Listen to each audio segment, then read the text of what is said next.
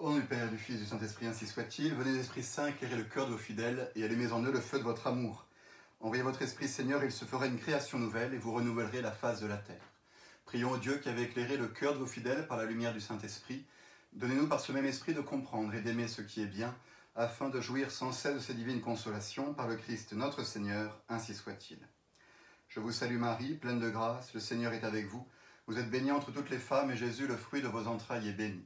Sainte Marie, Mère de Dieu, priez pour nous pauvres pécheurs, maintenant et à l'heure de notre mort, ainsi soit-il. Saint Tropez de Pise, priez pour nous. Saint Thomas d'Aquin, priez pour nous. Au nom du Père et du Fils et du Saint-Esprit, ainsi soit-il. Bonsoir à tous. Je suis ravi de vous retrouver pour ce nouveau catessence confiné. J'ai changé un petit peu l'orientation de la caméra, comme ça vous pouvez voir euh, à chaque catessence différent une nouvelle, un nouveau mur de mon bureau. Au bout de quatre, on aura fait le tour et j'espère qu'on pourra retourner à Notre-Dame du Lys. Donc on prie fort pour cela, bien entendu. On ne sait euh, rien pour le moment, vous en êtes euh, bien conscients. Euh, on verra si on peut reprendre les activités culturelles d'abord et puis les, rassemblements. on verra combien de personnes c'est limité pour voir si on pourra terminer cette année de catessence à Notre-Dame du Lys. Pour le moment, on se retrouve ici tous les lundis avec un nouveau thème depuis lundi dernier, puisqu'il s'agit de réfléchir sur le mystère de la confession, de la miséricorde de Dieu et du péché. Euh, et après avoir euh, contemplé la semaine dernière euh, l'aspect le plus agréable sans doute, le plus beau, celui de la miséricorde de Dieu, il nous faut aujourd'hui contempler l'autre aspect de, du péché, hein, qui est l'opposé, le négatif si vous voulez, de la miséricorde de Dieu. On l'avait dit, hein, pas de miséricorde sans péché. S'il n'y avait pas eu de péché, euh, si nous n'avions pas péché, Dieu aurait été miséricordieux de toute éternité, mais il ne nous aurait pas manifesté cette, miséricorde de la manière dont il l'a fait en envoyant son Fils sur la croix. Donc on ne peut pas comprendre la miséricorde de Dieu, parler de la miséricorde de Dieu sans avoir, euh, sans être entré dans euh, les méandres et la noirceur de ce que représente le péché, et c'est ce que je voudrais faire avec vous aujourd'hui.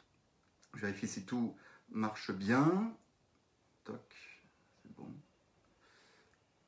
Voilà. Alors, toc, c'est parti. Si, une petite annonce quand même. Euh, pour le pèlerinage de Chartres, vous avez vu sans doute que euh, ça va être compliqué, même impossible, de faire le pèlerinage euh, à notre habitude. cependant, il est possible de s'inscrire, il est même vivement encouragé de nous inscrire sur le site de Notre-Dame de Chrétienté pour euh, pour être au courant de ce qui va se faire et peut-être participer de manière différente aux activités. Chaque région, chaque chapitre réfléchit aussi de son côté à ce qu'elle va pouvoir faire, un peu selon les annonces qui vont être euh, euh, proposées, faites demain notamment, hein, on va voir, et puis ensuite par nos évêques. Et donc, bah, dès maintenant, je ne peux que vous encourager à vous inscrire néanmoins pour, au pèlerinage de Chartres en général, et de manière toute particulière, pour ceux de Catessence, à vous inscrire au chapitre Saint-Tropez, bien entendu, euh, pour être au courant de ce qu'on va essayer d'organiser, parce qu'on ne vous laissera pas euh, tout seul, c'est certain. Euh, et on réfléchit déjà, enfin, le, chapitre de Saint-Tropez, qui est lié d'une certaine manière avec Catessence, réfléchit déjà à, des solutions, et donc il faut aussi voir un peu qui, qui est là, qui n'est pas là. Et donc, je sais que c'est difficile pour vous encore de savoir où vous serez le week-end de la Pentecôte, mais euh, n'empêche, n'hésitez pas à vous inscrire, même si euh, c'est juste un pèlerinage d'ange gardien, ce serait sans doute la pire des solutions, la moins, si c'est jamais le confinement continue qu'on ne peut vraiment pas sortir, ce serait euh, sous le mode des anges gardiens, mais là déjà il faudrait qu'on soit nombreux et qu'on soit inscrit, donc n'hésitez pas à le faire dès maintenant. Voilà. Alors, le mystère du péché est une partie euh, d'un mystère plus grand qui est le mystère du mal. On l'a contemplé une ou deux fois déjà avec Catessence depuis euh, quelques années. Je crois qu'il y a même une conférence qui, doit circuler sur Catécalé sur le mystère du mal, euh, un mystère obscur, difficile, hein, comment concilier le mal avec la bonté et la permission de Dieu. Je ne vais pas rentrer là-dedans aujourd'hui. Ce que je voudrais vous faire comprendre, ce qui, qui élémentaire, mais qu'on oublie bien souvent, c'est que dans ce mystère du mal, hein, qui contemple les, souffrances, euh, la mort, euh, la maladie, euh, les injustices, les guerres, toutes ces souffrances humaines euh, que nous pouvons traverser depuis le péché originel, que de toutes ces souffrances, la plus grande, que de tous ces maux, le plus grand, c'est le péché, bien entendu. On pourrait même dire, en exagérant, mais non, même sans exagérer, euh, pour nous faire prendre conscience que tous les maux euh, de la terre ne sont rien par rapport à un seul péché mortel.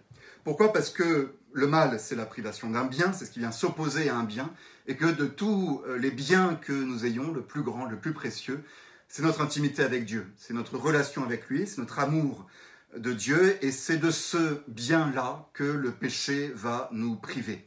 Donc oui, aucun mal n'atteint l'homme plus profondément, ne détruit en lui plus de bonté que euh, le péché. Et le péché est aussi, c'est un autre aspect, euh, la cause de tous les maux. Hein. Quand on réfléchit sur le mystère du mal en théologie, on se rend compte, c'est la foi qui nous le dit, que le mal est entré dans le monde avec le péché euh, d'Adam et Ève, qui a désordonné la création et qui a fait rentrer le mal dans le monde. Par la faute d'un seul, la mort et le, mal sont entrés dans le monde. Voilà, n'hésitez pas dès maintenant à poser vos questions euh, sur, ces mystères un peu, compliqués et j'essaierai d'y répondre en fin de conférence. Le péché, c'est donc la désagrégation de l'homme, de son bien le plus précieux, la relation qu'il a avec Dieu. Et il faut être clair là-dessus, on s'est habitué au péché. Autant il y a des mots euh, que l'homme ne tolère pas, et peut-être des mots nouveaux hein, que l'homme tolérait auparavant et qui tolère moins aujourd'hui. On a une conscience de certains mots qui est plus grande aujourd'hui qu'autrefois. L'injustice, quand on ne respecte pas les droits des autres. Euh, il y avait des choses autrefois qui étaient mauvaises, qu'ils sont toujours, mais on sent que les hommes sont, plus sensibles à dénoncer euh, ces mots-là. Autant le péché, euh, c'est l'inverse. Autant le péché, on s'y est habitué petit à petit. Et il y a eu une évolution, une évolution en, sens, en, sens, inverse. Quand on regarde euh, la façon dont le péché était considéré après la mort du Christ, euh, dans, le, dans, les actes des apôtres, par exemple, le péché, c'est grave. On est conscient. Hein. je vous invite à relire un passage très mystérieux des actes des apôtres, d'Anani. Anani qui vole la communauté chrétienne dans laquelle il est et euh, Saint Pierre ou Saint Paul, Saint Pierre je crois, qui, euh, euh, l'accuse, et Anani meurt à ses pieds, voilà, parce qu'il a péché. Et ensuite, la femme d'Anani, pareil, va voir Saint Pierre, et reconnaissant son péché, automatiquement elle meurt. Si vous voulez, il faut prendre conscience de ça, le péché n'est pas, n'est pas, n'est pas une, possibilité après la mort du Christ. Jésus dans la conscience des premiers chrétiens, Jésus est mort pour effacer le péché, pour nous libérer du péché. Hein, nous sommes, la Pâque, notre Pâque a été émolée, nous sommes libérés du péché, nous sommes purifiés. Il est hors de question de retomber dans le péché. Et on avait, si vous voulez, on était tellement proche de la croix, historiquement, on l'avait vu, c'était des témoins de la croix, on avait tellement vu l'horreur de la croix, l'étendue de l'amour de Dieu aussi à travers la croix, que on se dit, ben, c'est plus possible de pécher. Et ça, les premiers chrétiens en sont très très imprégnés. On le voit notamment, on va faire l'historique de la confession à travers les âges. Se confesser au premier siècle, c'est pas euh, une mince affaire. Hein, on verra, c'est des confessions publiques. Euh, on se demandait si on pouvait confesser plusieurs fois le même péché, hein, ou si au bout de deux fois ou trois fois de même péché, bah, on n'était pas finalement complètement damné.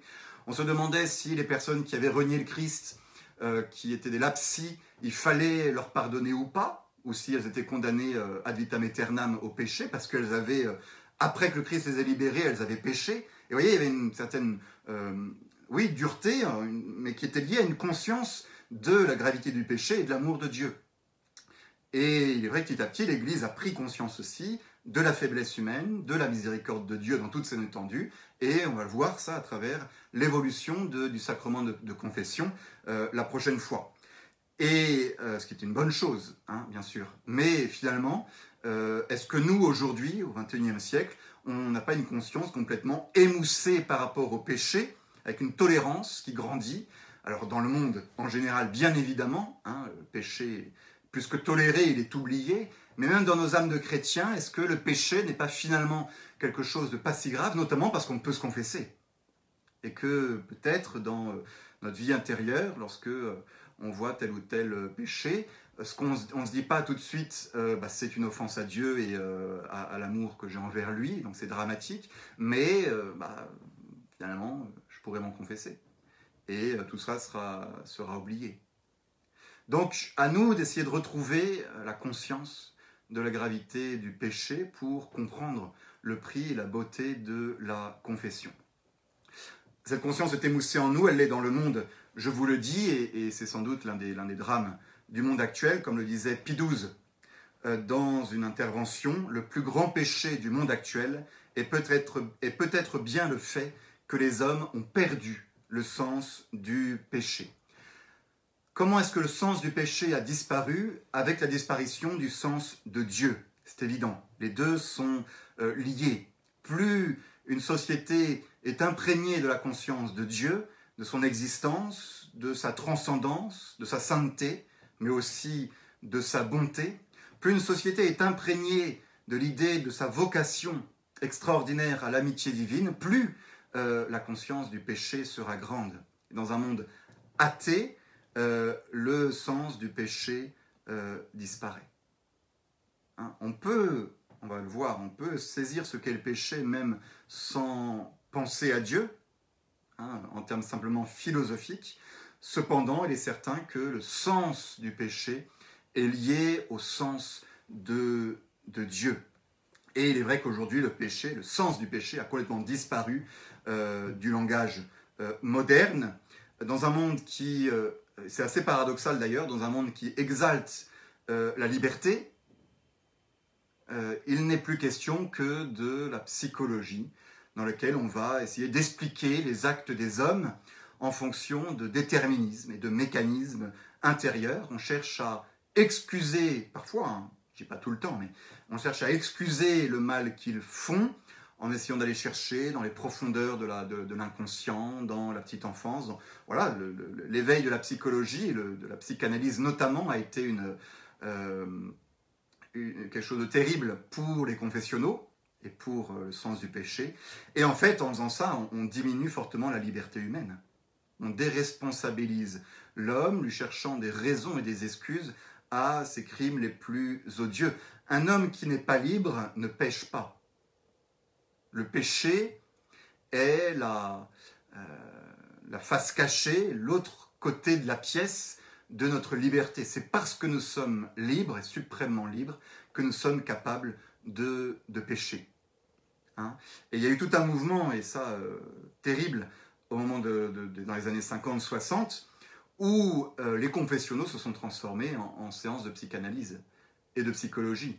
L'Église s'est intéressée à la psychologie, il est bon de le faire, mais sans doute, et ça a été euh, relevé par beaucoup d'historiens, sans doute elle est allée beaucoup trop loin, ou certains sont allés trop loin dans cette réflexion psychologique, euh, en essayant de ramener tout euh, le péché, la malice, la, mauvaise attitude de l'homme, à des données psychologiques ou psychanalytiques.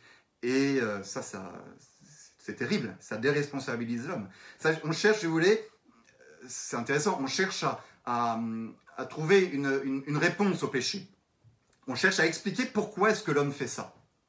Hein, aujourd'hui, on est dans un monde rationaliste euh, dans lequel on veut tout expliquer et donc on va chercher à donner des, explications, des raisons au, mal euh, des gens.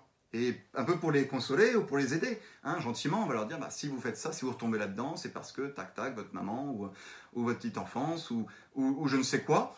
Euh, sauf qu'on oublie et c'est ça la, réponse chrétienne, que euh, le péché est absurde, que le péché n'a pas de cause, comme le mal d'ailleurs, qu'on ne trouvera pas une explication ultime pour justifier, pour expliquer qu'on ait pu pécher. Hein, les profondeurs de l'explication du péché vont jusqu'aux profondeurs de notre liberté elle-même, qui peut ou non euh, faire le bien et faire le mal. Et, et là, on est, pourquoi est-ce que j'ai fait le bien, pourquoi que j'ai fait le mal? On arrive à des, un endroit dans lequel on ne peut plus donner d'explication euh, rationnelle, on est face à un mystère. Le péché est un mystère euh, auquel on ne peut pas attribuer de cause absolument parlant. Si vous voulez, le péché est absurde. Il ne s'explique pas rationnellement. On va essayer de le montrer. Hein.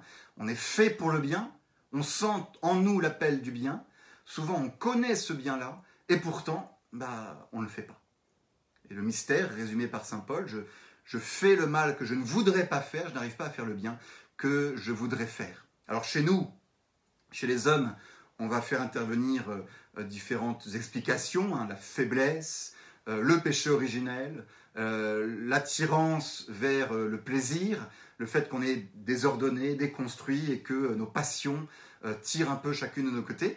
C'est vrai, ça va être des, des, débuts d'explication, mais, mais ultimement, la raison du péché, elle nous est, elle nous est inconnue.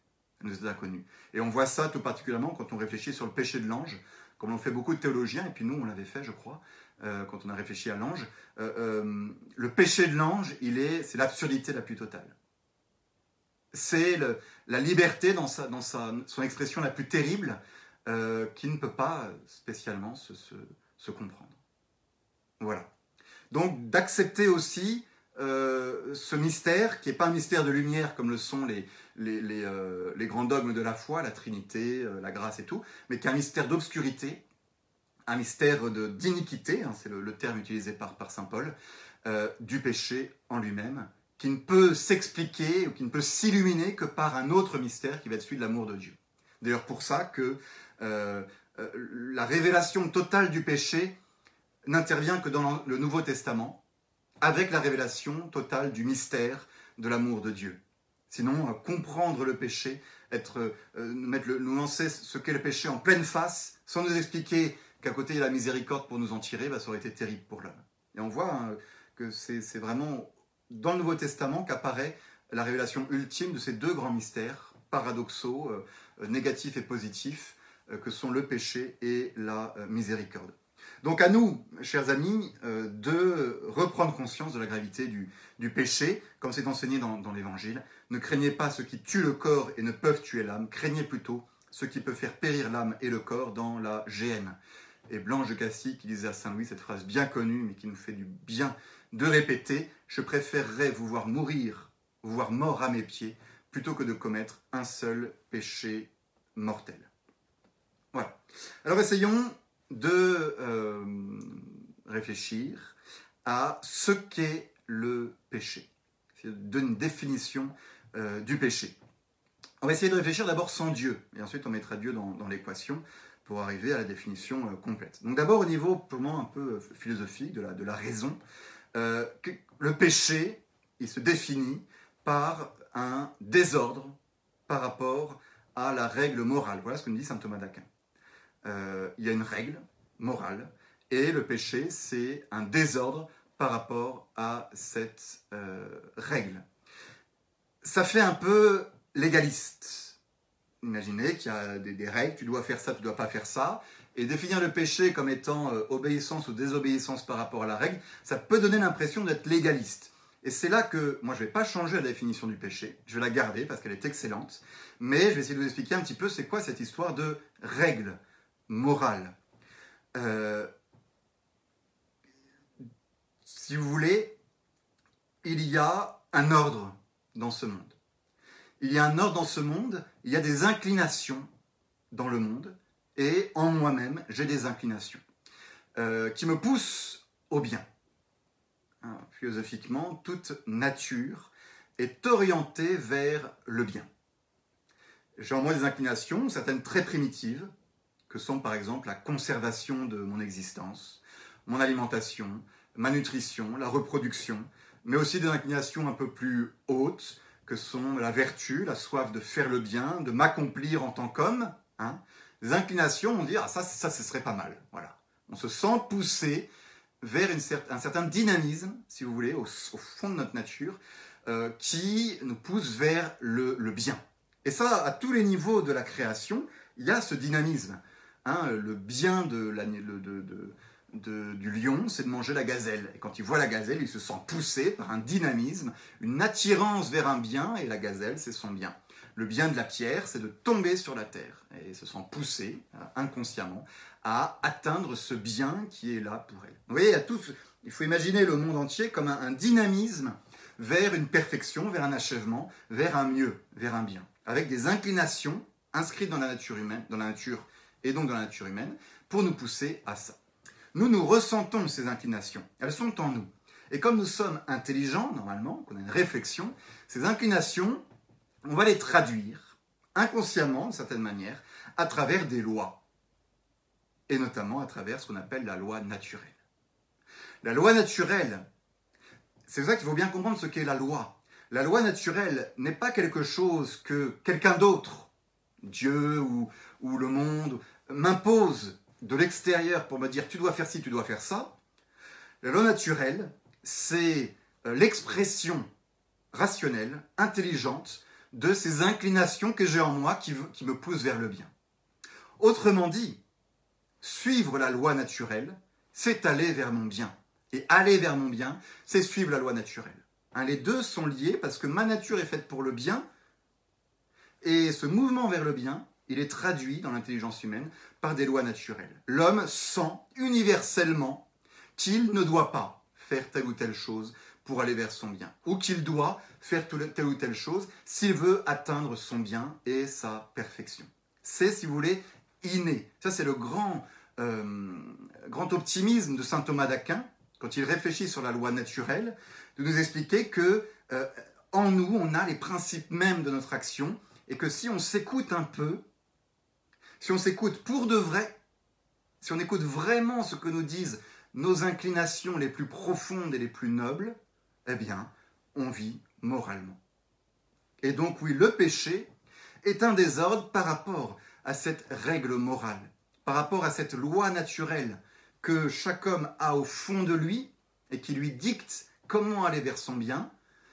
Le péché est un désordre par rapport à cela, souvent parce que le péché, c'est euh, se laisser aller vers un bien particulier, le bien de telle ou telle partie de moi-même, mon corps, ma passion, telle ou telle passion, euh, sans prendre en compte le bien de toute ma personne. Et j'oublie le bien de toute ma personne, celui que m'indiquait la loi naturelle, et je suis un bien particulier qui, évidemment, va satisfaire mon corps peut-être, ou ma passion, mais ne va pas satisfaire l'homme tout entier tel que euh, je suis. Hein, ça, derrière ce que, ce que vous avez vu, euh, tout péché euh, est une attirance vers un bien. Hein, on n'est jamais attiré vers le mal absolu, si vous voulez. Mais euh, ce qui nous attire, c'est le bien. Le bien, ce que toute chose attire. Mais dans le péché, je me laisse attirer par un bien qui n'est pas le bien véritable de toute ma personne, qui est le bien particulier de tel ou tel aspect de moi-même, et qui du coup, pour toute ma personne, n'est plus un bien, mais un mal.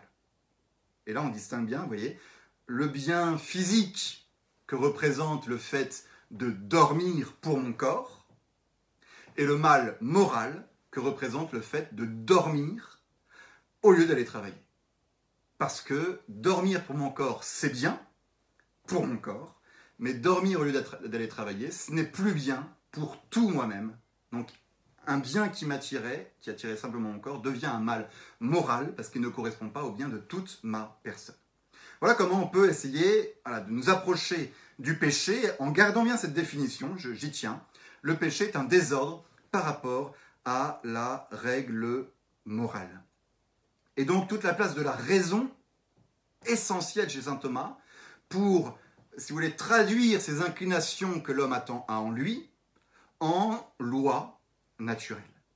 Et nous avons tous en nous une loi naturelle qui correspond à notre nature et qui donc est universelle à tous les hommes, puisque nous avons tous la même nature. Pécher, c'est aller contre ma raison. Hein, si on veut aller jusqu'au bout du bout. Pécher, c'est aller contre ma euh, raison. Ma raison, elle va m'indiquer, euh, la raison, elle fixe des lois un peu générales, si vous voulez, et ensuite, pour tel ou tel cas particulier, la raison va poser un acte en me disant ça c'est pas mal, ça c'est pas bien, et c'est ce qu'on appelle la conscience. La conscience est un acte de la raison qui m'indique la conformité ou non de telle action que je veux faire par rapport à la loi naturelle, par rapport à cette loi qui est finalisée par mon bonheur. Donc vous voyez comment, d'une vision légaliste du péché, Hein, il y a une loi, il faut que je fasse ça, j'ai pas envie. où, la, la loi s'oppose à la liberté. Ça, c'est la vision moderne euh, qui, est terrible depuis, depuis Kant notamment, mais pas que. Hein. Euh, contre la vision légaliste, tout en gardant la même définition, j'arrive à vous montrer que euh, le péché, c'est ce qui va contre le bonheur, et que la morale, c'est la science du bonheur, et que la loi est le chemin du bonheur. La loi naturelle est le chemin du bonheur. Voilà. À cela, oui, à ce, mécanisme de la loi naturelle, qui donne les grands principes, la raison qui les, qui les, qui les applique au, cas concret par la conscience et qui me dit ce que je dois faire, ce que je ne dois pas faire, il faut ajouter plein de choses, évidemment, parce qu'on n'est pas des natures pures euh, sans histoire. On a tous, tous les hommes ont au fond d'eux-mêmes cette même loi naturelle, mais elle est plus ou moins, euh, pas modifiée, mais affectée par euh, des choses. Le vécu notamment, mon passé, ce que j'ai reçu comme formation, hein, parce que mon intelligence va, par la formation intellectuelle et morale, par l'éducation, va affiner la compréhension des lois et de la loi naturelle. Et là, on va avoir des gens plus rigoristes ou plus laxistes selon euh, la façon dont ils ont creusé et approfondi la loi naturelle dans leurs actions elles-mêmes.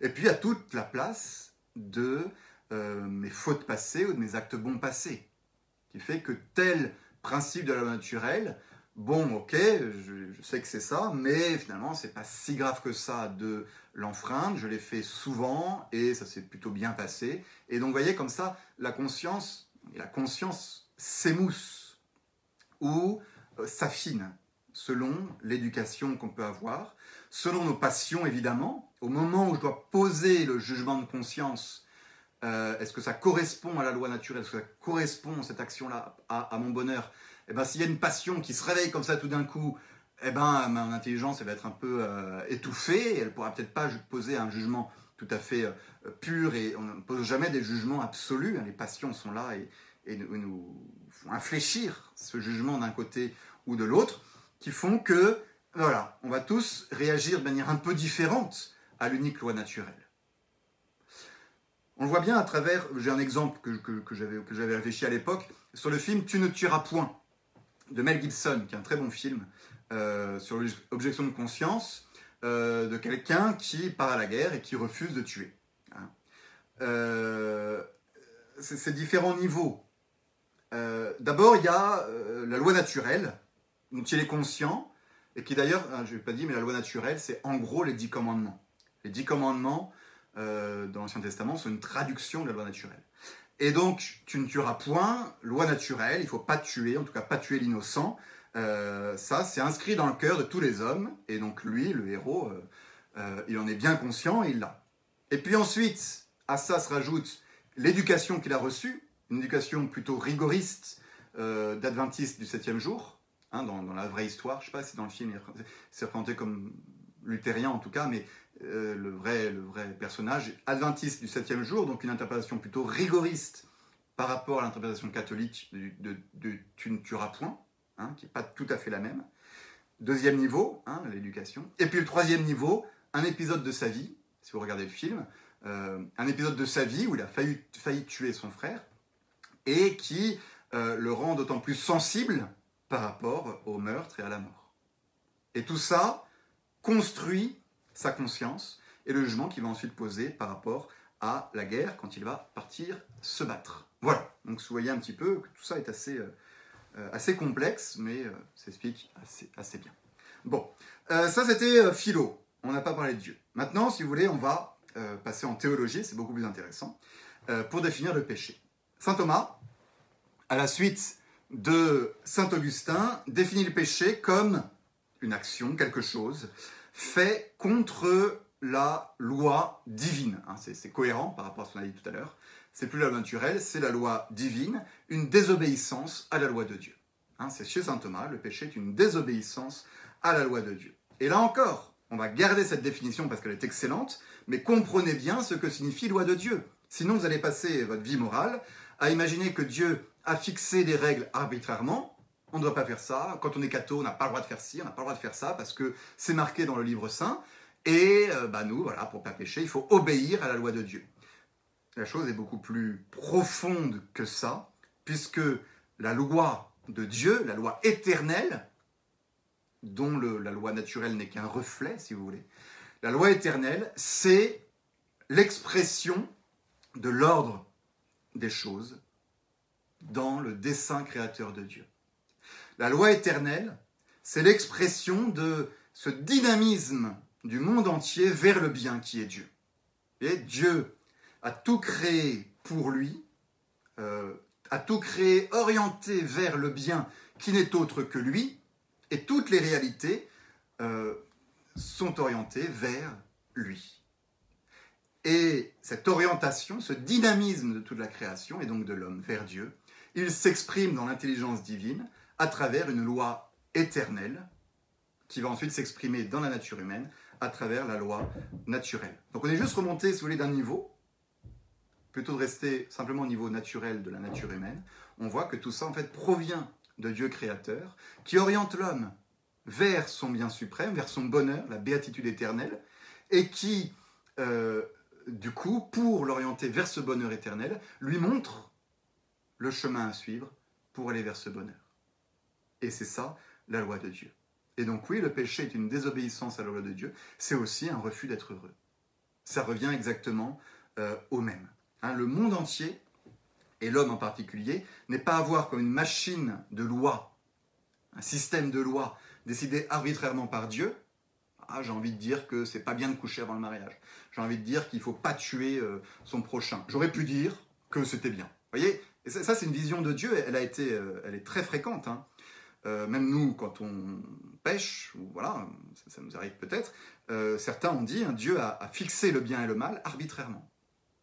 C'est absolument faux. Dieu est le bien, et donc tout ce qui est, tout ce qui nous amène à Dieu, c'est bien, tout ce qui nous éloigne de Dieu, c'est mal. C'est ça le, repère du bien et du mal. C'est comme ça que ça fonctionne. Et donc, le monde n'est pas un système construit sur des lois fabriquées arbitrairement par Dieu, mais est un, une déclaration d'amour de Dieu aux créatures, et tout particulièrement à l'homme, à travers lequel Dieu nous dit qu'il veut notre bonheur, qu'il nous amène vers son bonheur, que ce bonheur c'est lui, et que, si nous voulons l'atteindre, il faut, oui, faire telle ou telle chose. Parce que lui sait ce qu'est le bonheur, et nous l'indique. Et on en arrive du coup à une troisième définition, hein, euh, désordre par rapport à la loi naturelle, désobéissance à la loi de Dieu, refus, offense à l'amour de Dieu. Et tout ça veut dire la même chose, si vous voulez, mais euh, vu d'un niveau différent. Le péché est une offense à l'amour de Dieu euh, pour nous. Tout péché est une offense à l'amour de Dieu pour nous. Et du coup, tout péché est grave. Hein. Et ça, c'est important parce qu'aujourd'hui, euh, beaucoup, souvent, ont défini le péché par rapport à la gravité qu'il a sur les autres. Il y a un péché mortel, c'est un péché qui affecte gravement mon prochain. Et on va réfléchir au péché par rapport à la relation d'amour et de charité qu'on doit avoir par rapport à celui qui est à côté de nous, en oubliant qu'avant tout, le péché se réfléchit dans la relation que moi j'ai par rapport à Dieu, et dans cette proposition d'amour avec Dieu. Et donc il y a des péchés euh, intérieurs qui pourront être des péchés mortels. Il y a des péchés que je fais tout seul qui n'ont aucune répercussion sur les autres, mais qui pourront être des péchés mortels, parce qu'ils sont un refus de la proposition, d'amour que Dieu me fait. Un péché est grave lorsqu'il a une conséquence sur le lien d'amour que j'entretiens avec Dieu. Ça n'exclut pas le prochain, bien entendu, parce que le lien d'amour que j'ai avec Dieu passe par le prochain, mais vous voyez, on monte d'un niveau, on n'a pas une vision du péché seulement horizontale des relations euh, interpersonnelles, mais une dimension verticale du péché comme offense à l'amour de Dieu, parce que le péché, oui, met en échec le plan filial de Dieu. Et ça, c'est ça, c'est une réalité dramatique. Le péché met en échec le plan filial de Dieu, l'invitation d'amour qu'il me fait. Alors, on avait parlé un petit peu, je crois, la dernière fois, euh, de ce qu'on entend par offense faite à Dieu dans le péché. Et je vous rappelle juste hein, que euh, quand on dit que Dieu souffre de nos péchés, il faut euh, distinguer il est offensé par nos péchés, ben, il est offusqué. Oh qu'est-ce que, vous m'avez fait euh, Vraiment, euh, je vais vous dé... C'est pas, c'est pas cette réalité-là qu'il faut contempler. Hein. Euh, quand il dit il est offensé par nos péchés, d'un côté, ça a ce sens très vrai et très incarné de Jésus souffrant pour chacun de nos péchés, réellement, pour les péchés que je fais aujourd'hui et demain, Jésus est offensé en ce sens qu'il meurt à cause de ses péchés, il fait vraiment souffrir Dieu. En revanche, si on regarde la Trinité entière dans sa béatitude éternelle, je l'avais dit, on ne peut pas dire vraiment qu'il est offensé en lui-même, qu'il est blessé en lui-même à cause du péché. Ça veut dire que nous avons euh, euh, une capacité à rendre Dieu malheureux, à faire que Dieu n'est plus Dieu, et ça, pas, ça, ne, ça, ne, colle pas, ça ne marche pas avec ce qu'est Dieu et ce est, sa béatitude. En revanche, il faut dire, et là c'est certainement très mystérieux, on a une, Dieu n'est pas blessé en interne par rapport à nos péchés, mais il est blessé dans cette relation qu'il se propose d'avoir avec nous.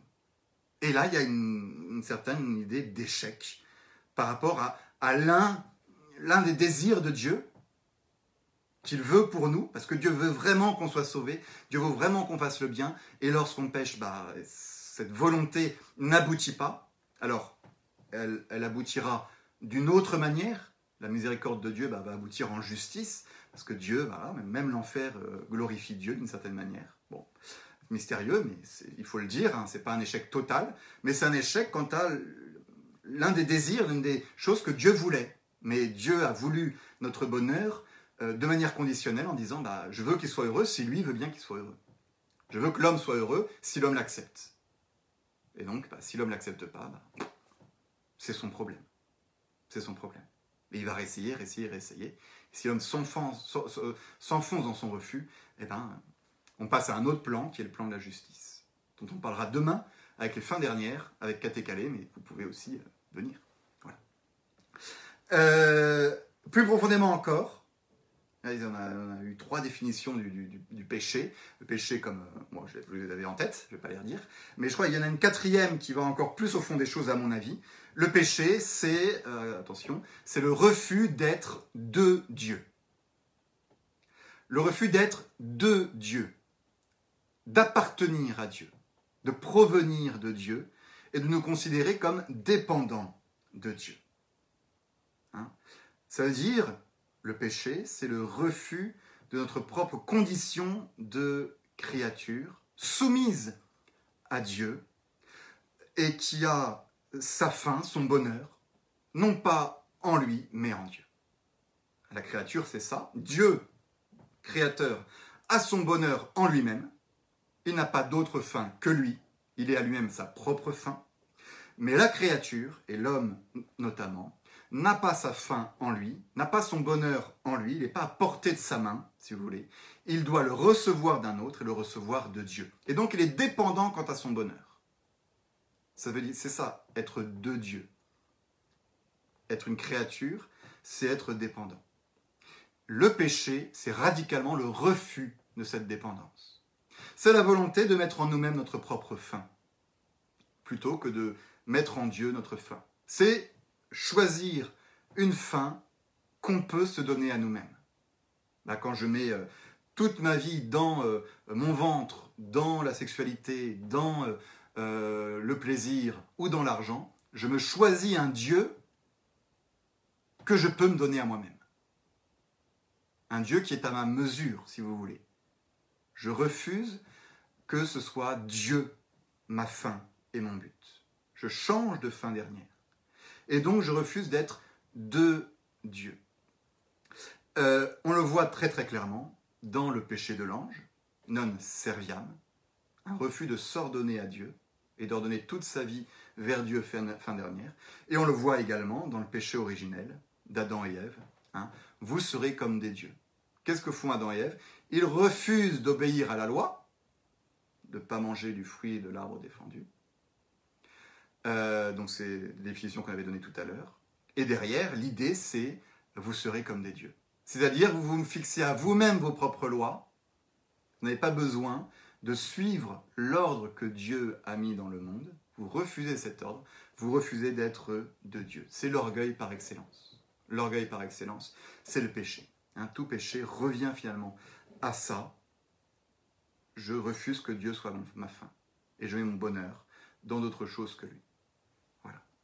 Ça nous amène à, considérer, euh, de manière assez classique, un double mouvement du péché euh, dans tout péché, alors on parle surtout du péché mortel, hein, hein, quand on dit le péché là, dans, dans ce domaine-là, le péché véniel, c'est un péché par analogie. Mais dans tout péché, vous avez un double mouvement. D'un côté, l'aversion de Dieu, aversio adeo, dit saint Thomas d'Aquin. C'est ce que je viens de vous expliquer, hein, le fait de mettre toute notre vie, toute notre finalité, non pas en Dieu, mais en autre chose, de nous détourner euh, de Dieu. Voilà. Et donc ça, c'est le côté le plus formel, le plus dramatique, de nous détourner de Dieu.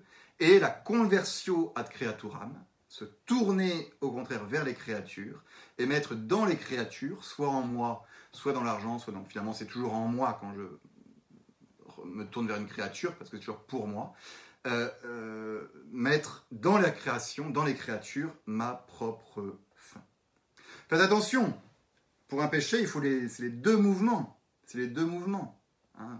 Détournement de Dieu, conversion vers, la créature pour un péché mortel. Ça ne veut pas dire que les créatures sont mauvaises, vous avez bien compris. Une créature n'est pas mauvaise, elle est faite par Dieu, elle nous est donnée par Dieu, et puis l'homme a un certain usage, tout le monde créé, euh, heureusement. Le péché n'est pas dans le fait de euh, désirer une créature, par exemple, ou de se tourner vers une créature, mais de se tourner de manière désordonnée vers cette créature. Hein? De manière désordonnée vers cette créature, euh, en me détournant du coup de Dieu. Et c'est là qu'on va avoir, vous voyez, des, des niveaux de gravité des niveaux de gravité, le péché véniel, c'est lorsque je m'attache de façon désordonnée à une créature, qu'elle prend beaucoup, beaucoup de place pour moi, en me faisant un peu oublier, euh, on est dans diviser le trouver la limite, en faisant un peu oublier que Dieu est ma fin, mais je ne me détourne pas non plus totalement de ma fin. Dieu, dans le péché véniel. Je m'attache à des créatures de manière désordonnée, mais Dieu, oui, ça reste quand même mon, but, quoi. Mais pendant un moment, je l'oublie un peu, je ne me détourne pas de lui, mais je m'intéresse beaucoup, beaucoup à cette créature, à ce, chocolat, Voilà. Euh, et, c'est ça le domaine du péché véniel, c'est le désordre dans l'attachement aux créatures. Tandis que le péché mortel, lui, bah, c'est radical, il y a un moment, si vous voulez, il y a, pour, définir la, délimitation entre le péché véniel et le péché mortel, il y a un moment où l'attachement à la créature va devenir incompatible avec l'attachement à Dieu et euh, l'union avec lui. Un moment, du coup, où euh, l'amour de la créature va être incompatible avec l'amour de charité de Dieu. Et c'est à ce moment-là que se fait le basculement et que l'âme commet un péché, euh, un péché mortel. Voyez, donc il y a un seuil difficile à marquer, qui va dépendre de beaucoup d'éléments d'ailleurs, euh, pour déterminer une limite entre ces deux grands, grandes sortes de péchés, le péché véniel, qui ne nous sépare pas de l'amour de Dieu, et le péché mortel, qui lui nous en sépare.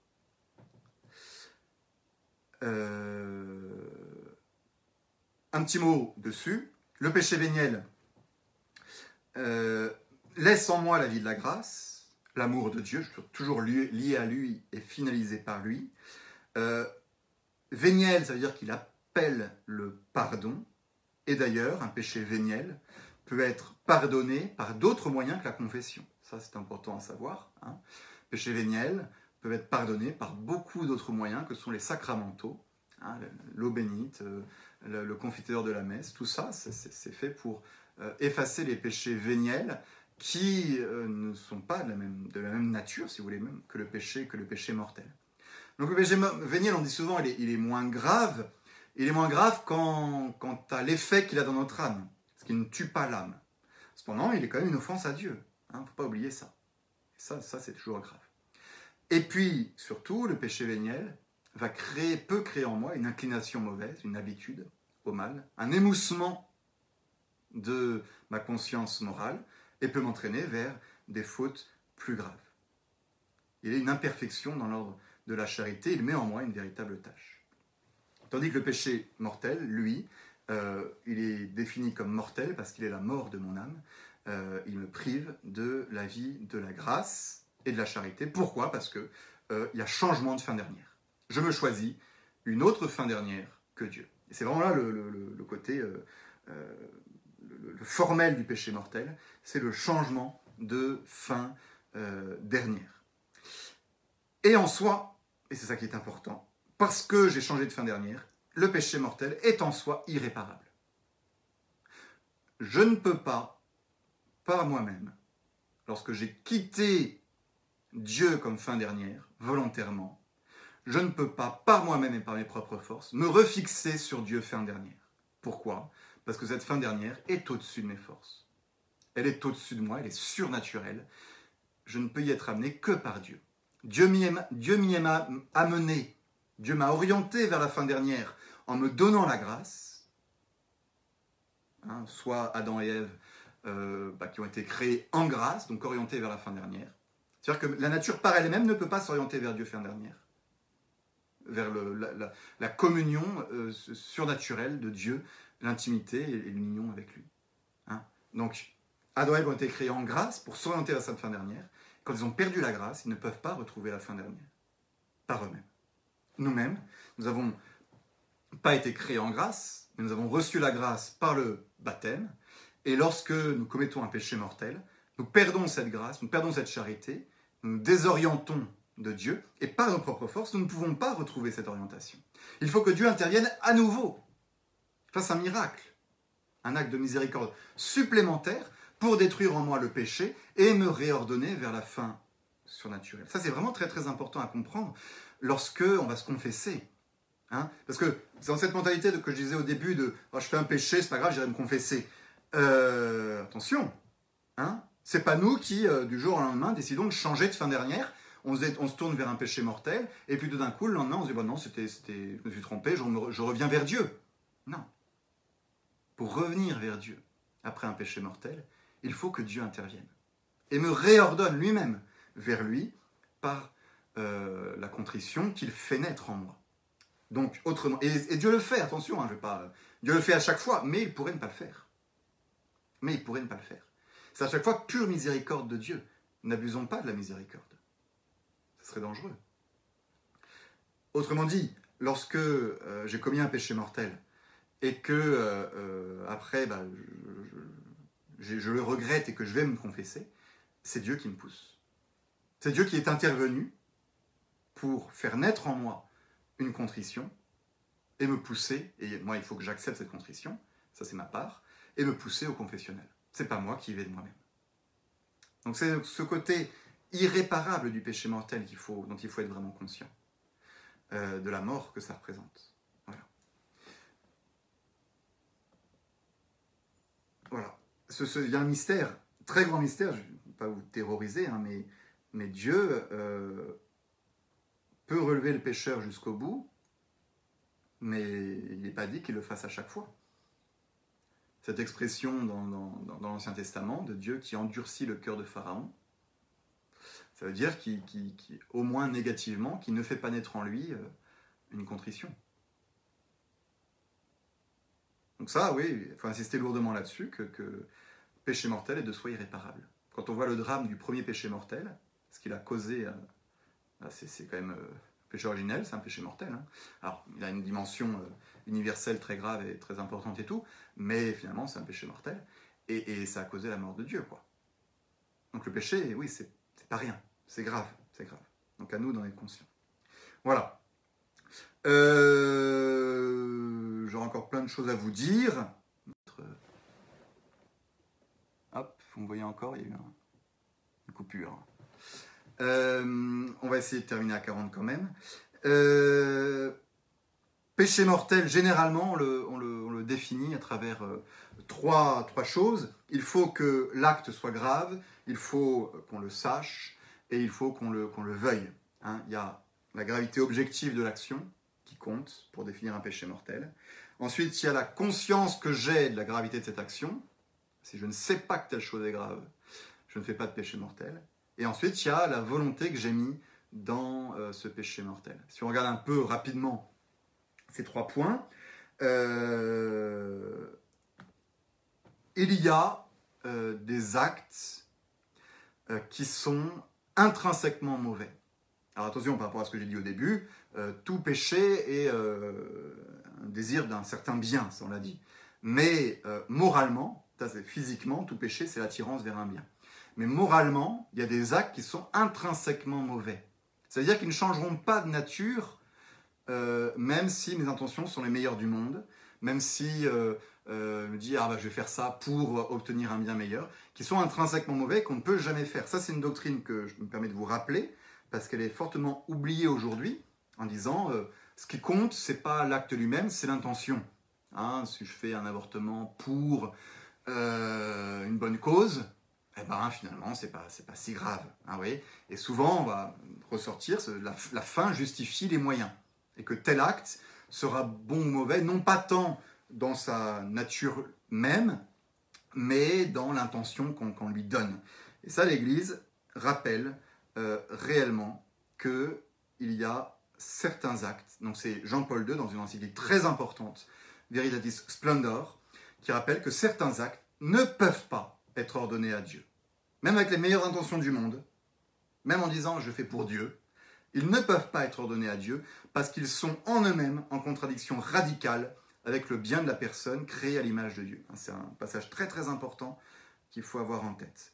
Ce sont des actes qui, selon la tradition de l'Église, sont appelés des actes intrinsèquement euh, mauvais. Il y a des actes, dit le pape, qui par eux-mêmes et en eux-mêmes, indépendamment des circonstances, sont toujours gravement illicites en raison de leur objet. Et le pape euh, en énonce quelques-uns, la liste n'est pas euh, définitive, hein. tout ce qui s'oppose à la vie elle-même, comme toute espèce d'homicide, c'est-à-dire le meurtre d'un innocent, le génocide, l'avortement, l'euthanasie et même le suicide délibéré. Tout ce qui constitue une violation de l'intégrité de la personne humaine, comme les mutilations, tortures physiques ou morales, les contraintes psychologiques, tout ce qui offense la dignité de l'homme, euh, euh, et voilà, il y en a, d'autres. Bon, je, je, les passe. Mais vous voyez, l'idée que euh, tout n'est pas une histoire d'intention, que, objectivement, certains actes sont graves en eux-mêmes. Attention, je n'ai pas dit que certains actes étaient objectivement des péchés mortels en eux-mêmes. Mais là, on est dans la première condition pour un péché mortel qui est matière grave. Et y a des actes qui, par eux-mêmes, sont matière grave. Et qui ne changeront pas de matière euh, selon l'intention. Qui resteront objectivement euh, graves. Pour qu'il y ait péché mortel dans ces actes-là, il faut rajouter conscience euh, que c'est grave, Hein, parfois, la conscience peut être tellement émoussée que les gens ne voient plus que telle chose est grave. pense à l'avortement, par exemple. Hein. Euh, l'avortement est objectivement grave, mais dans la conscience publique des gens, bah, la gravité de, l'avortement, même si elle est toujours pressentie d'une certaine manière, elle est, je crois, beaucoup obscurcie, en tout cas, dans la conscience des gens. Donc c'est à se demander, à poser la question de, si, ce, sont vraiment des péchés mortel d'ailleurs, hein. c'est quelque chose que je dirais souvent, on ne peut pas dire à la place de quelqu'un si la personne a fait un péché mortel. On peut lui dire si c'est un acte grave, objectivement grave, mais la conscience que j'en ai de la gravité et la volonté que j'avais de le faire, ça, ça concerne la personne elle-même dans son intimité. Et donc oui, euh, pour, l'avortement par exemple, acte objectivement extrêmement grave, la conscience qu'en ont les gens aujourd'hui, bah, malheureusement c'est terrible, mais, ils ne savent pas. Euh, et il faut surtout pas s'en réjouir, bien entendu. Il n'y a rien de pire que de ne pas savoir qu'on fait le mal. Parce qu'objectivement, même si pour la personne, c'est pas mortel, euh, bah objectivement, déjà, avoir obscurci sa conscience à tel point, c'est terrible. Et puis, objectivement, ça reste un acte gravement désordonné, donc une offense objective à Dieu et à la loi de Dieu. Ça, ne va pas le minimiser. Et pour, pour donc vous avez matière grave, connaissance que c'est grave, et, volonté de le faire véritablement. Et là, il est vrai que, dans ce troisième point, même pour des actes objectivement graves, parfois, la, la, la volonté que j'ai de le faire, la liberté que j'ai de le faire, elle peut être, oui, minimisée. Et ça pose des vraies questions morales, pas évidentes du tout à résoudre. Pour certains péchés, euh, notamment des péchés euh, où la passion prend une place extrêmement forte, est-ce que euh, on peut encore dire, pour quelqu'un qui sait que tel acte est grave, mais qui a, créé en lui une sorte d'addiction qui, est d'une violence extrêmement forte et qui lutte, hein, et qui lutte contre cette addiction, véritablement, et qui met tous les moyens pour lutter contre cette addiction, est-ce qu'on peut encore dire qu'il le veut véritablement au moment où il le fait, c'est très délicat. Je ne dis pas que je ne donne pas vraiment de, réponse là, parce que ça demanderait de creuser, et puis même moi, je n'ai pas encore tout à, fait, creusé la question. Mais c'est délicat, en tout cas, c'est clair qu'au niveau de la, volonté, de la liberté, il y a une grande différence entre quelqu'un qui commet un péché parce qu'il veut le commettre par malice, et quelqu'un qui, qui commet le même péché euh, parce qu'il a créé en lui une addiction psychologique euh, ou même physique à ce péché, et qu'il lutte. Hein c'est pas une question, et qu'il lutte. Volontairement, il essaie de s'y opposer. Si volontairement on n'essaie pas de s'y opposer, ben euh, un cas extrême, par exemple, euh, réfléchi aujourd'hui par l'Église, c'est le, cas du suicide.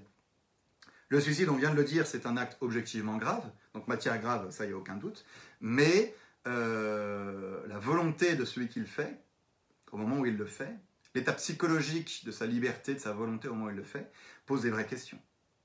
Et donc on est plutôt à dire aujourd'hui qu'il y a des déterminismes psychologiques ou des, sortes de, blocages ou de choses dans, l'esprit qui sont un peu plus connues aujourd'hui, qui fait que la personne bah, ne pose pas cet acte en toute liberté. Et même que le volontaire est, bah, diminué en tout cas, voire même complètement euh, euh, éteint, et donc bah, que ce n'est pas un péché mortel. Et que donc euh, on, peut, on peut espérer de tout notre cœur en la miséricorde du bon Dieu. Ce qui était peut-être moins perçu autrefois, à l'époque où c'est intéressant intéressant. Voilà, voilà. Ça, bon, c'était vraiment en gros, parce que j'ai pas le temps de tout vous faire. Euh, un petit mot sur les péchés capitaux quand même. Péchés capitaux, euh, sept péchés euh, dont on peut se souvenir par un moyen mémotechnique très facile, qui est clopage pour les fumeurs, clopage, colère, luxure, orgueil, paresse, avarice, gourmandise, envie. Voilà. Les sept péchés capitaux de la trahison de l'Église ne sont pas les péchés les plus graves. Pas parce que c'est un péché capital que c'est un péché grave. Mais capitaux ne veut pas dire important, capitaux veut dire capital, veut dire la tête. Veut dire que ce sont des péchés qui sont à la racine d'autres péchés. Et on perçoit ainsi que dans notre vie morale, euh, il y a, nos péchés sont liés les uns aux autres.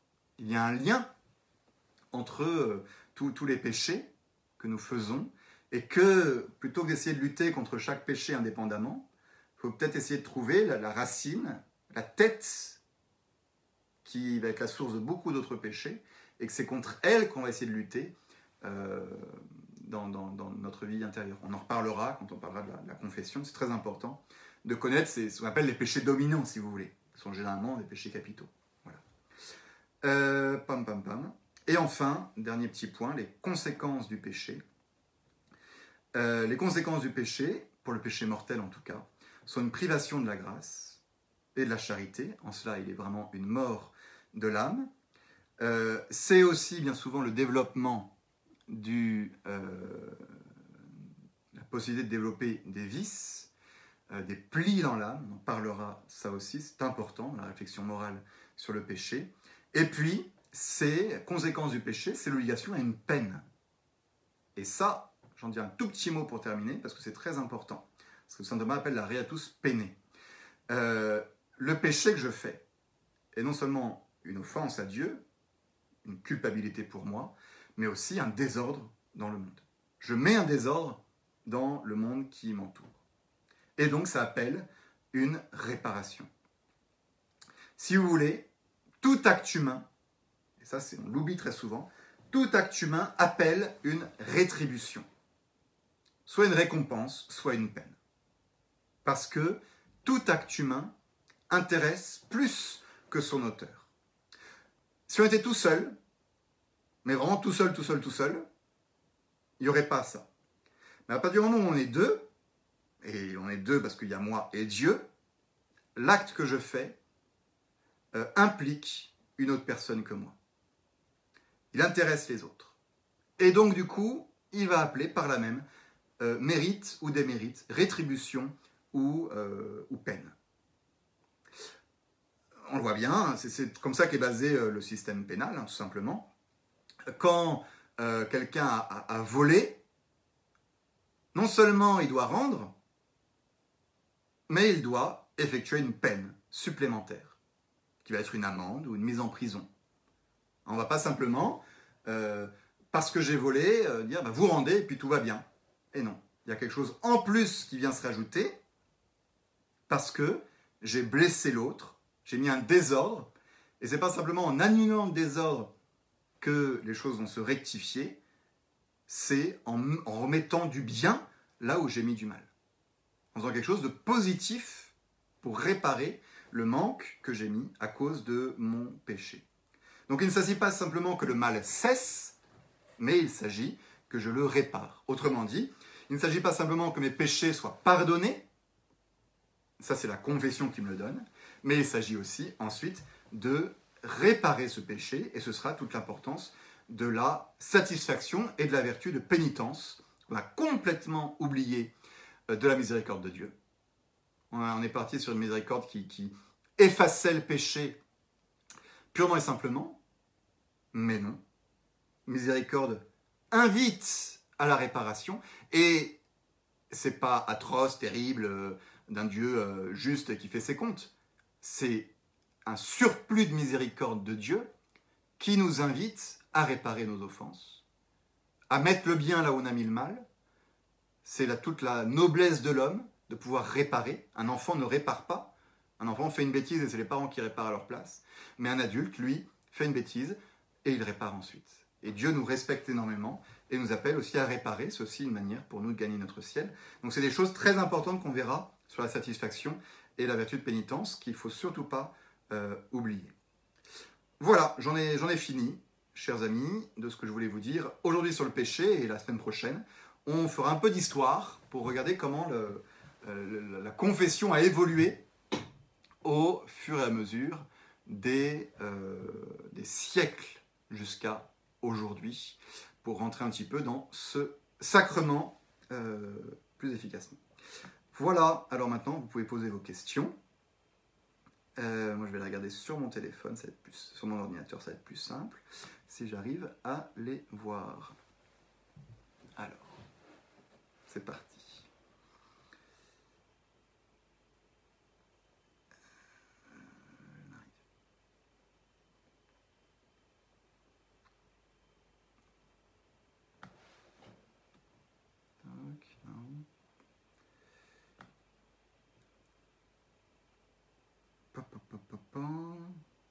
J'en vois pas beaucoup, j'en vois que 4 pour le moment, c'est normal. Alors, l'élément moral. L'élément de la doctrine, l'élément matériel. C'est presque l'équivalent de la structure des lois et de son application. Peut-être, j'avoue, je ne suis pas, je connais pas bien, mais euh, ce serait cohérent que, tout ça se retrouve dans d'autres domaines, tout ce que je vous ai dit se retrouve dans d'autres domaines, notamment le domaine euh, légal.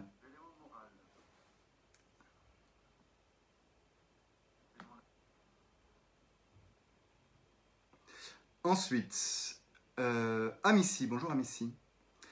Euh, au sujet des péchés véniels, pouvez-vous repréciser les actes qui effacent les péchés véniels? La contrition parfaite suffit-elle? Euh, Se signer avec de l'eau bénite aussi. Dans ce cas, pourquoi la nécessité de la conversion fréquente des péchés véniels? Un acte non grave peut-il être mortel? Par exemple, un carré de chocolat en plus, tout en sachant que c'est celui de trop.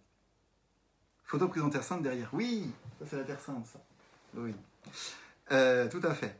Alors, euh. Euh, je vais vous répondre dans l'ordre. Les actes qui effacent les péchés véniels. C'est. pour effacer un péché, véniel, c'est l'attitude intérieure qui va compter. Donc, oui, la contrition parfaite suffit, mais attention, la contrition parfaite, avec le désir de se confesser, toujours, suffit même pour effacer les péchés mortels. Hein. Donc, donc a, fortiori, elle suffit pour effacer les péchés euh, véniels. Se signer avec de l'eau bénite aussi, oui. Donc en fait, c'est tout, tout ce qui est euh, l'aspect sacramentel, euh, des, sacramentaux, attention. Tout ce qui est les, sacramentaux, donc l'eau bénite, le confiteor, les, les, dévotions, qui sont faites avec cœur, bien entendu, avec amour de Dieu, sont, suffisent à effacer les péchés véniels. Dans ce cas, pourquoi la nécessité de la conversion fréquente des péchés véniels? Parce que, euh, parce que ce que la conversion, et ça on le verra les prochaines fois, ce que la conversion va rajouter par rapport à tous ces actes intérieurs euh, pour effacer les péchés véniels, la Confession rajoute une grâce particulière de combat contre ces péchés véniels. C'est l'aspect du sacrement. L'aspect du sacrement va rajouter euh, une grâce particulière de combat pour ces péchés euh, véniels. Et donc c'est le côté positif, si vous voulez, en plus du, du, sacrement que ne, font pas les autres, graves. Euh, un acte non grave peut-il être mortel? Par exemple, un carré de chocolat en plus, tout en sachant que c'est celui de trop. Euh, il faudrait que je recreuse, mais de mémoire. C'est de mémoire. Alors pour le carré de chocolat de plus, tout sachant qu'il est celui de trop, je, doute que ce soit mortel. Mais de mémoire, si vous êtes persuadé intérieurement, ça il faudrait que ça provienne d'une erreur si vous êtes persuadé intérieurement que tel acte est mortel, alors qu'en fait il ne l'est pas, objectivement. Euh, c'est là, c'est un peu absurde. Vous êtes persuadé que manger un morceau de chocolat pendant le carême est un péché mortel. Et que vous le faites. Euh, intérieurement, vous voulez faire un péché mortel. Vous acceptez de faire un péché mortel. Et donc, oui, c'en est un. Parce que euh, vous voulez le faire. C'est, il me semble que c'est ça, mais je le mets avec des petits guillemets et je vais aller vérifier dès que je le peux. Voilà. Mais il me semble bien que euh, penser que la chose est mortelle et la faire quand même, c'est vouloir faire quelque chose de mortel. Et donc, euh, c'est le faire. Toc. Euh, voilà. Ici. Et il me semble que c'était tout au niveau des questions.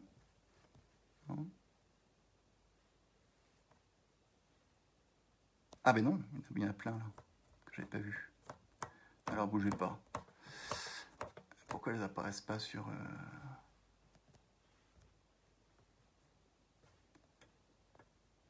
alors très gênant. Ça, j'ai vu.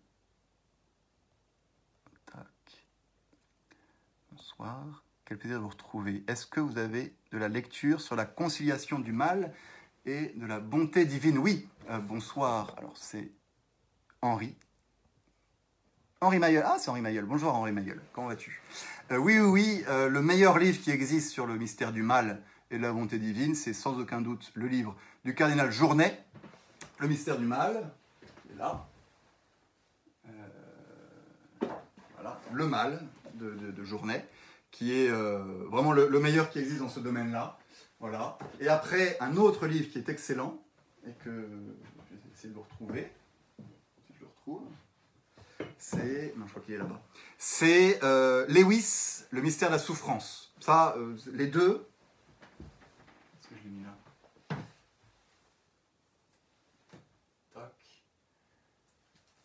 Voilà. Lewis, celui qui a écrit euh, Narnia, hein, et qui a écrit des très très bons livres d'apologétique aussi. Le problème de la souffrance, c'est excellent, et je vous le conseille vraiment pour réfléchir à ces questions-là. Voilà. Tac. Saint-Paul, oui.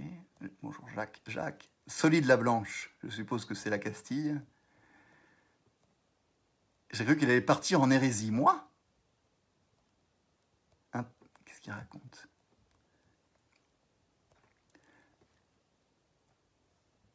Bonsoir Domitille.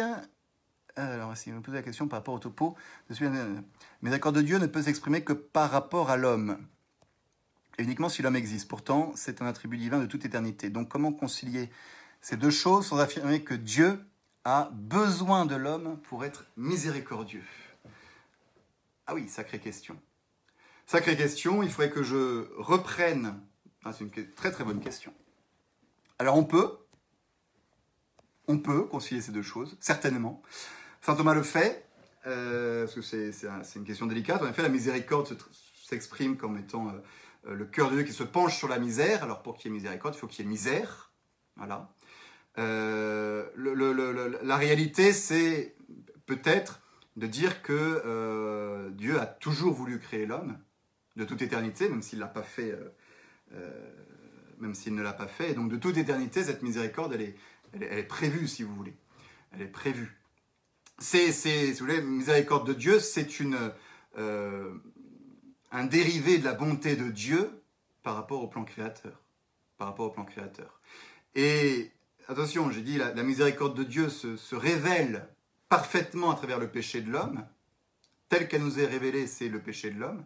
Mais cette miséricorde, saint Thomas dit aussi que la création elle-même est une, un- une œuvre de miséricorde de Dieu.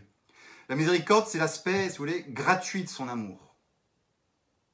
Donc, le péché révèle la miséricorde de Dieu dans toute sa, profondeur, ce dont on n'aurait jamais eu accès euh, sans euh, le péché. Mais il y a euh, miséricorde, même dans le plan créateur. Dès qu'il y a gratuité en Dieu, dans sa bonté, il y a miséricorde. Et ça, ça c'est éternel. Il y a toujours eu. Il y a toujours eu. Alors, est-ce que ça répond un peu maintenant? Je, relis la question. La miséricorde de Dieu ne peut s'exprimer que par rapport à l'homme. Elle se, du coup, elle se manifeste, si vous voulez. Elle s'exprime visiblement pour l'homme à travers son péché. Mais elle existe de toute éternité en Dieu, parce que l'amour de Dieu de toute éternité est gratuit et va, et va s'exprimer au moins à travers le plan, créateur. Il n'y a pas besoin qu'une perfection soit exprimée pour qu'elle existe en Dieu de toute éternité. Y a la miséricorde exprimée à travers la, création et la rédemption, c'est les deux niveaux de miséricorde exprimée, mais cette miséricorde, elle existe en Dieu de toute éternité. C'est la bonté gratuite de Dieu qui l'appelle à se pencher sur la déficience euh, qui est en dehors de lui, euh, parce que tout ce qui est en dehors de lui est déficient d'une certaine manière. Euh, et ça, c'est le, bah, le néant de la créature appelle la miséricorde, et le néant du péché l'appelle encore plus, et le révèle encore plus. Donc c'est plutôt comme ça que je le dirais. Et, et donc non, il ne faut pas affirmer que Dieu a besoin de l'homme pour être miséricordieux. Dieu exprime cette miséricorde en l'homme. Euh, la création et le péché de l'homme sont une occasion pour Dieu d'exprimer cette miséricorde, mais il est miséricordieux avant même d'exprimer cette miséricorde. Et il l'est de toute éternité. Mais il est vrai, le péché est l'occasion privilégiée pour Dieu pour exprimer extérieurement cette miséricorde. C'est pareil pour la gloire, si vous voulez. Dieu est, Dieu est glorieux de toute éternité, et la création manifeste sa gloire à l'extérieur de lui. Mais Dieu n'a pas besoin de la création pour être glorifié. Il est glorieux de toute éternité, cette gloire se manifeste à l'extérieur par la création. Il aurait très bien pu ne pas créer. Dieu est miséricordieux de toute éternité, mais c'est à travers la création et le péché que cette miséricorde se manifeste. Il aurait très bien pu ne pas créer, tout en restant miséricordieux de toute éternité. Voilà. Il me semble que c'est ça que dit saint Thomas. Il y a des commentaires, Henri Mayol. En fait, si on pêche, c'est qu'on n'est pas très futé. Oui, absolument. Est-ce que ce refus d'être heureux du pécheur est nécessairement conscientisé Euh, Non. Non, pas nécessairement, mais, mais euh, euh, il va l'être de, plus en plus. Non, parce qu'au contraire, l'homme pense être heureux en, en- en- péchant. Mais il se trompe. C'est l'aspect d'erreur dans le péché, de se tromper de bien, et objectivement, bah, c'est- faux. Mais je crois, je crois véritablement plus l'homme avance dans sa vie, euh, plus l'homme euh, est appelé à prendre conscience qu'il euh, choisit le bien ou qu'il choisit le mal. Hein, plus que heureux ou pas heureux, qui sont des termes plutôt psychologiques, c'est est-ce que je choisis de faire le bien dans ma vie ou est-ce que je choisis de faire le mal dans ma vie? Et ça, je crois que l'homme en, est, en est conscient, qu'il a choisi, que s'il si, s'est attiré par un- un faux bien, il est conscient qu'il agit mal. C'est ça qui est conscientisé. Et c'est ça qui est immoral. La conscience de mal agir par rapport à une loi naturelle qui est au fond de lui. Euh... Toc, toc, toc.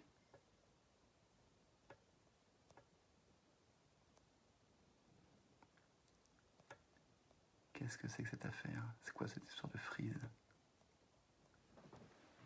Quelle encyclique de Jean-Paul II sur les actes intrinsèquement mauvais Veritatis Splendor. Une très très grande encyclique la splendeur de la vérité, euh, très très importante. Elle est, cette encyclique est, fidèle cette ratio. Les deux encycliques, elles sont vraiment vraiment importantes. Ah bah Jacques avait répondu. Merci Jacques. Ça j'ai vu. Amici, je pense a répondu. Toc. Toutes les infractions connaissent un dénominateur commun. Il ne peut y avoir aucune infraction que si les trois éléments sont présents et réunis. Un élément légal, alors ça c'est toujours euh, la continuité de euh, l'analogie avec la loi. Un bouquin intéressant, La règle de Saint-Benoît aux sources du droit, pour bosser les fondements des structures des lois aujourd'hui. Merci. Merci, merci. Et bien voilà. Chers amis, je vous dis à très bientôt. Si vous avez encore des questions à me poser, n'hésitez pas à le faire par euh, d'autres d'autres biais. Et euh, lundi prochain, on se retrouve pour aborder plus en profondeur le sacrement de confession lui-même, un peu sa structure. Et pour ceux qui sont là demain, demain soir, on réfléchit sur les fins dernières qui euh, approchent, je vous le signale, avec à grande vitesse. On n'a jamais été aussi, aussi près de la fin qu'aujourd'hui. Et du coup, bah, c'est le moment sans doute de commencer à y réfléchir sérieusement. À très bientôt.